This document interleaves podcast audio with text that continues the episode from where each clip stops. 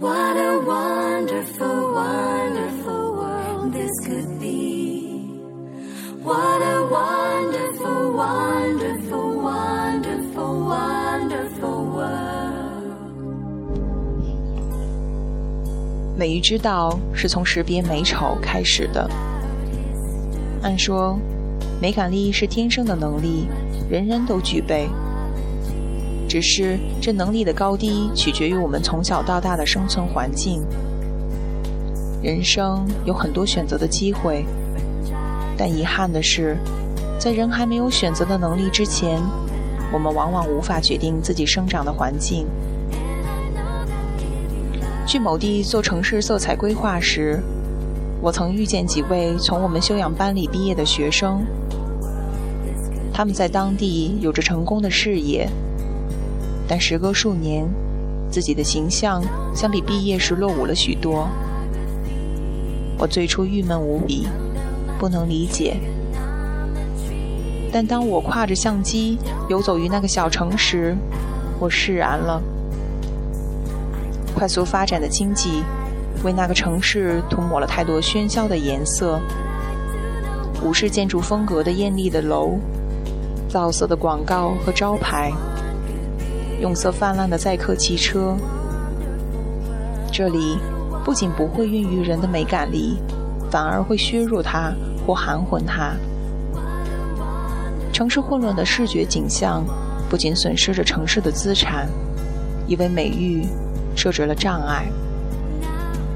我们成长的路上不乏美景，但也不完全是美景，因此造成了一些人美丑纠缠、良莠不分的眼睛。这一切需要我们在后天寻找到适宜的环境、方法去解决并培养。事物有美丑之别，美也有高低之分。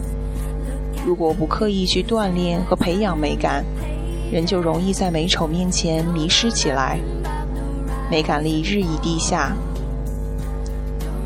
我推荐用镜头去记录美丑，这件事我已经坚持做了二十年。无论身在何处，无论眼前是风景还是人物，只要看上去是美的，我就毫不犹豫地用相机把它记录下来。对丑也如法炮制。把这些照片带回家后，我会在闲散之时把它们分类，存进分别命名为“美”“丑”的电脑文件夹里。这样积攒久了，事情就变得异常有趣。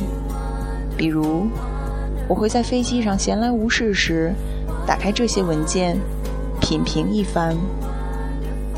美的东西。会让人瞬息间心情灿烂，而丑的情景会让人觉得滑稽庸俗，又愤怒难解。这样的事情做久了，人心中自然伸展出一根线，一头连着美，一头连着丑。即使不是专业领域出身的人士，也会逐渐对美背后隐藏的美的法则心知肚明。当然。同样也对丑背后暗藏的丑的法则清清楚楚。就这样，美感力在岁月的自然流淌中，有意无意的提高了。归根结底，美感知识与其他知识一样，是需要不断学习与积累的。而在分辨美丑、提升美感的过程中，我们的心灵首先得到了享受和净化。这是比什么都重要的事情。